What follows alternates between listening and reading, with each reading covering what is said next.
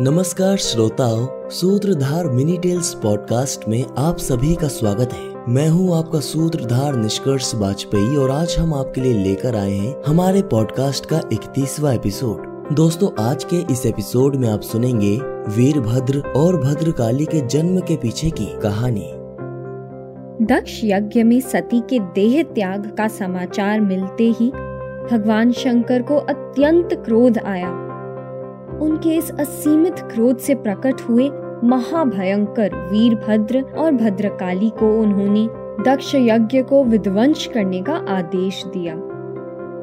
वीरभद्र और भद्रकाली के रौद्र रूप के सामने दक्ष यज्ञ में उपस्थित किसी भी देवता या ऋषि की एक न चली और सभी अपनी जान बचाकर इधर उधर भागने लगे। इस भगदड़ के बीच वीरभद्र ने दक्ष प्रजापति का सर धड़ से अलग कर दिया।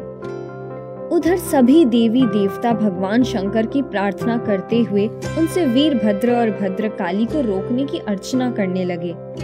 जब भगवान शंकर का क्रोध शांत हुआ, उन्होंने अपने रौद्र रूपों को रोका और सभी घायल देवी देवताओं और ऋषियों को ठीक कर दिया।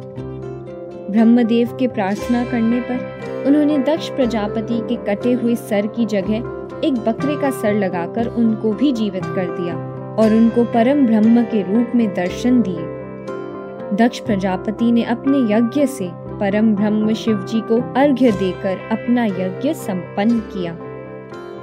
दोस्तों, हमें आशा है कि आपको हमारी आज की कहानी पसंद आई होगी। सूत्रधार मिनी टेल्स पॉडकास्ट के अगले एपिसोड में आप सुनेंगे शक्तिपीठ की कहानी।